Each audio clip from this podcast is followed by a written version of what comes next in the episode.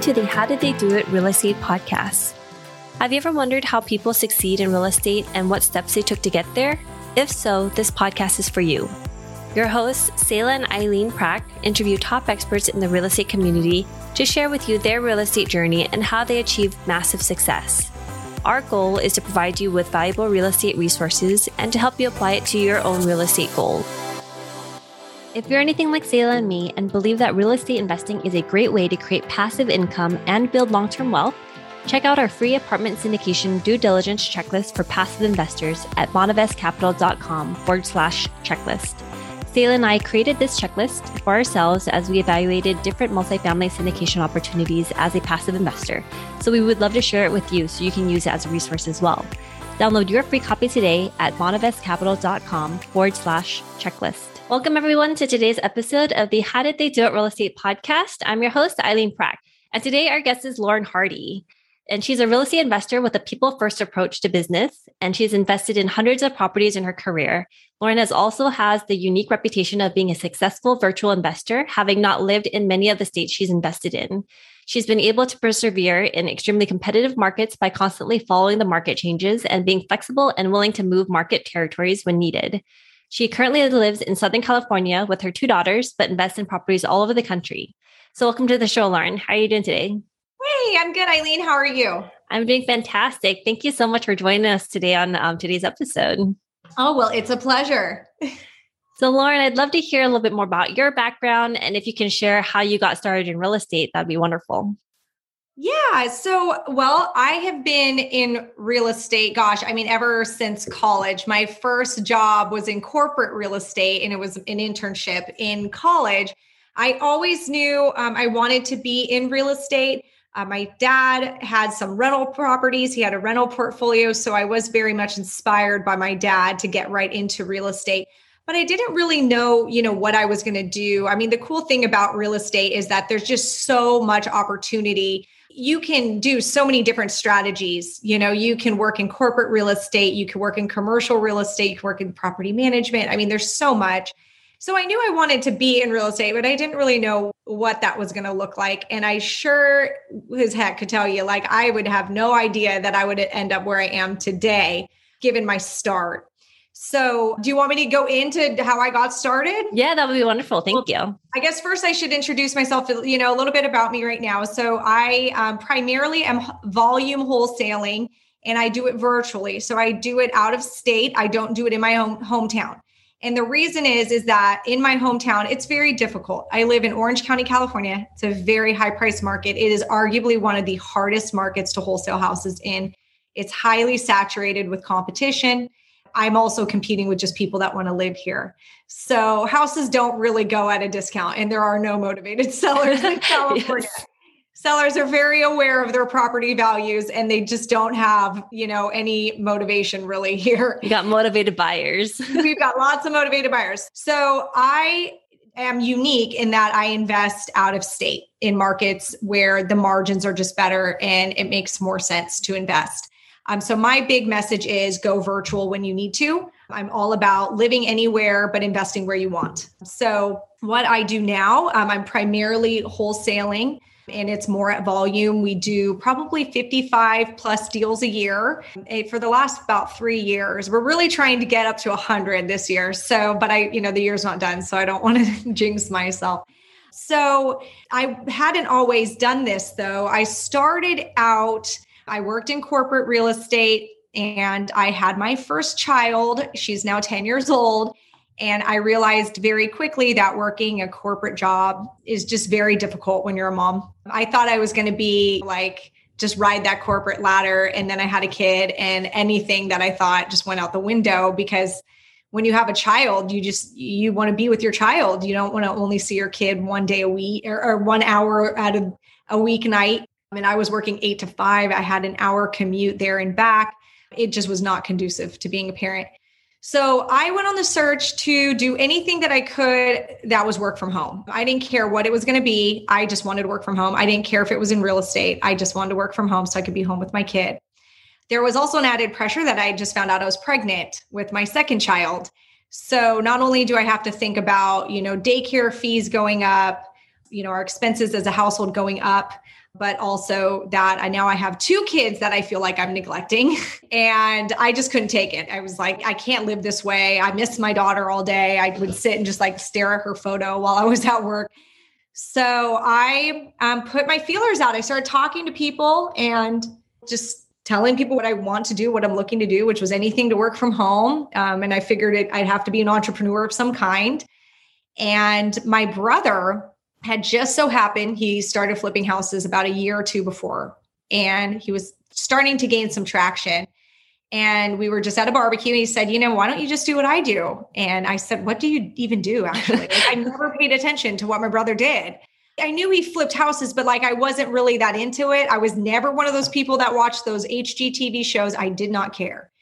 I was going to be in commercial real estate. Like I thought I was going to be like a successful commercial real estate broker. I did not realize at all that I would end up in residential. So Dustin explained to me, he's my brother, you know, he said, you know, this is how it works. And, you know, he asked, how much money do you really have to make to be able to quit your job? Like, what do you need to pull in every year? And I did the math when it was like added up the two kids, the daycare uh, costs.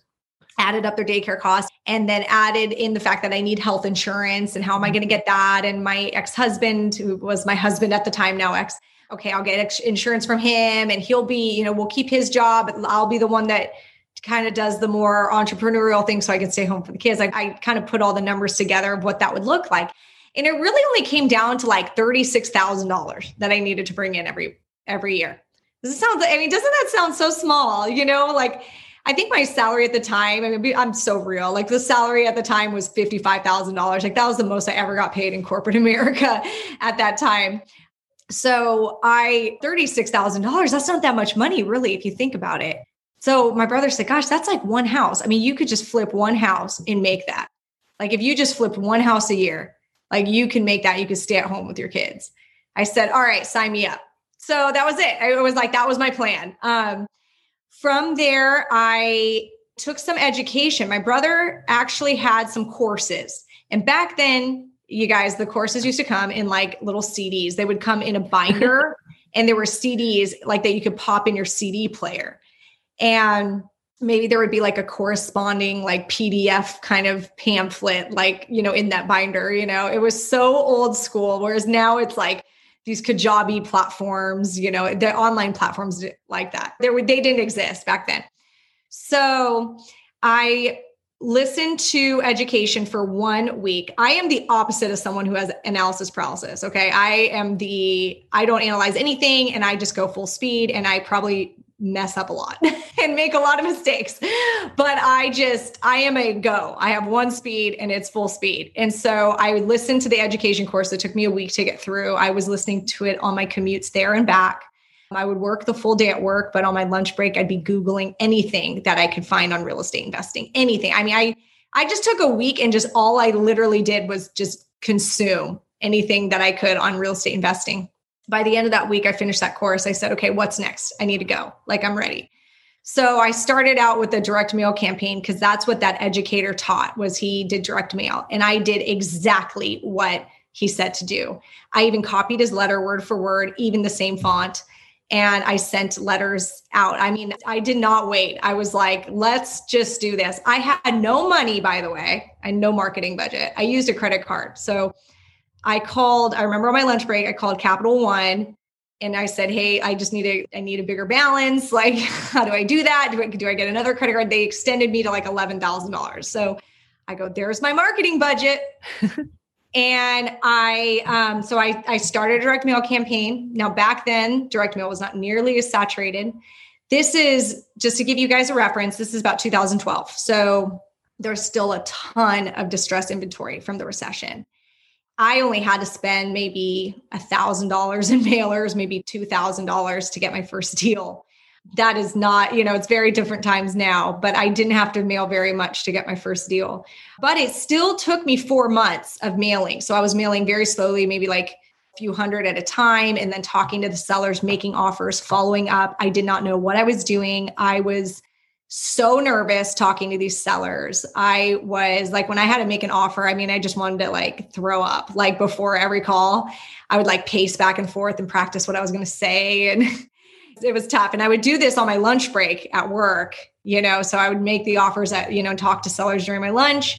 And then I would do any comping or analyzing or any kind of thinking time when my kid would go to sleep at night. And then I would use the car commute to either follow up with sellers or listen to podcasts. So if you guys are getting started, and the reason I'm really hanging on is to this is I know a lot of people listening to this are new, but if you want to get started in something, my best advice is to fully submerge yourself, put all your like any kind of media, any kind of media that you consume needs to be about real estate investing. So, you know, put put a podcast on every time you're in the car or every time you're waiting in line at the bank follow on Instagram only the influencers. Like, so just your feed is just constant real estate investing. So I did that and I just became obsessed with it. And I spent every waking hour working towards this goal. I had a mission. I knew what I had to do. It was send mailers out, follow up with sellers, talk to sellers, make offers. And I just did that nonstop. I got my first deal finally in four months. It took me four months to put my first house under contract. So that was a long, grueling four months. And my credit card, uh, let me tell you, my credit card bill was starting to look real scary. And but I did. I got that house under contract, and me, my brother and I flipped it together. We bought it at a really good time. The property values started increasing by this time, and we ended up making like a sixty-five thousand dollar profit on that flip for our first deal. My goal was I wanted one year salary saved up before I would quit my full-time job. So I still had some work to do. My salary was 55,000. So I had to split that deal with my brother. So I only had about 30 grand and I had to pay back my marketing budget. So I ended up getting a second deal that year. It had almost the exact same numbers. It was literally like the same deal. I got another one and that same deal it made about $60000 it was crazy. Like it was the same house practically. Um, so by the end of that flip and by the time my daughter was born i'd had my one year salary saved up and i didn't i just took a maternity leave and then i didn't go back. So that is the long story of my start fast forward almost 10 years, you know, here I am today. I'm a volume wholesaler and I've probably done everything in the single family investing space at this point. But it was crazy. It was a crazy start. We love hosting this show. When we started this podcast, we were doing all the editing and post production ourselves. Now, we are very excited to have this particular company as a partner of the show to do all the post production for us because it gives us the freedom to focus on the two things we care about serving you, our listener, at a higher level, and growing our own multifamily business. If you are like Selah and me, then you want to add value to others while scaling your business. A podcast is the best way to do both, and we invite you to contact Adam Adams. He can help you launch your podcast, market your show for more listeners, and take all the post production off your plate so you can focus on your business instead of in it. Listeners of this show can get a free consultation with Adam. To schedule your free consultation, find the link in the show notes. Wow, that's incredible. I think your story resonates with a lot of people, especially parents who are trying to find that time freedom for themselves because even myself too because i have two little ones right at this stage right now and like i understand like how important is that you want to spend the time with your kids and everything like that so you're your why you're trying to figure out like how can i make the best use of my time so i can spend all that time with them because they're only so little for so long and you don't want to miss any of those moments. And so mm-hmm. it's really great that you're able to use that and, you know, really drive the reasonings why you've been able to like push yourself and like work those long nights, even after a long day at work, you know, in between lunch hours, in between car rides and everything like that. Any little time that you have, you've been focusing on trying to build that for yourself and for your family. Yeah. And you know, if you guys just tell yourself it's just going to be one year really? Like that's going to be that kind of grind? Like if you're still juggling if you're where you're juggling a full-time job and you want to do this as a side hustle that eventually turns into your full-time hustle. Just tell yourself this is going to be one year where i have to grind. And you know if you do have kids you know i, I get this because i have students. I've got a coaching program and i've got like we've got over 300 students in it. And I do hear like they're like, well, you know, I'm really busy and I got two kids, so like I don't have like I ask for three hours every day. I said, give me, can you give me three hours where you can focus on this business at least? Carve that out, and they're like, oh, I don't really have it. Then I'm like, well, you're not going to be in this business then. Sorry, like it does take work. It's not going to be an hour a day. It does take work you have you can wake up at 4:30 in the morning before your kid wakes up. Mm-hmm. That's what I did. You can use your lunch break and you can use nighttime when your kid goes to bed. And I know that sounds grueling and terrible, but anything that is desirable, anything that you want, like it's going to take work. No, nothing is easy, you know, in life that is desirable. So you're you're going to have to just suck it up and make it work and find that time. And so one of the other things also is you live in a market where it didn't make sense for you personally to invest in the market in your backyard and in the in the neighborhoods and everything like that from where you when you're living wanting to invest out of state like can you tell us a little bit about how you got over that fear of wanting to invest out of state instead, where people always know invest in your backyard? I want to be able to see it, drive it, and everything like that. What kind of got you past that and put your confidence in a different market where you weren't maybe as familiar with? Yeah, well, a lot of it was out of necessity. So, you know, it was easier to find deals in California post recession.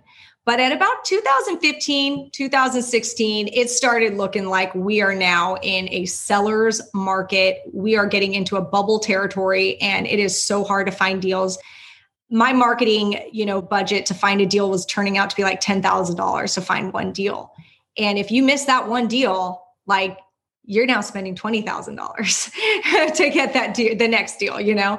So out of necessity, I looked and I, I made a lot of connections with other investors, you know, in different states. And I was like, they don't have the inventory problem that I do. And the only other, you know, co- the only other thing I could like really attribute it to was housing pricing. Like their the house prices, the average house prices in their area and their territory were really low, much lower than California at the time. I mean, like a fifth of what California with houses were going for in California. So I said, well, okay, so I think I need to go to an area where the house prices are just not as high. Now I'm a little bit more sophisticated and I understand how to pick territories, but at the time I just that was my only, you know, logic and that's all I knew and I didn't know anyone going virtual. There was nobody, like it was hardly anyone was virtual at the time. There wasn't any education on it. But I did end up kind of grouping up with someone that was going virtual. And so I started meeting people that did it and they had to do it out of necessity too. So there's many different reasons why you might want to go virtual. The most common one is that just the investment doesn't make sense in your territory. Like for example, the rent to price ratio, like in your in California is probably like 0.2%, like nothing. Like there's no it's like negative. Whereas most you kind of hear that 1% rule for rent to price ratio you want a, a 1% or better. So that way you can actually like leverage capital and still buy a property and it still cash flows.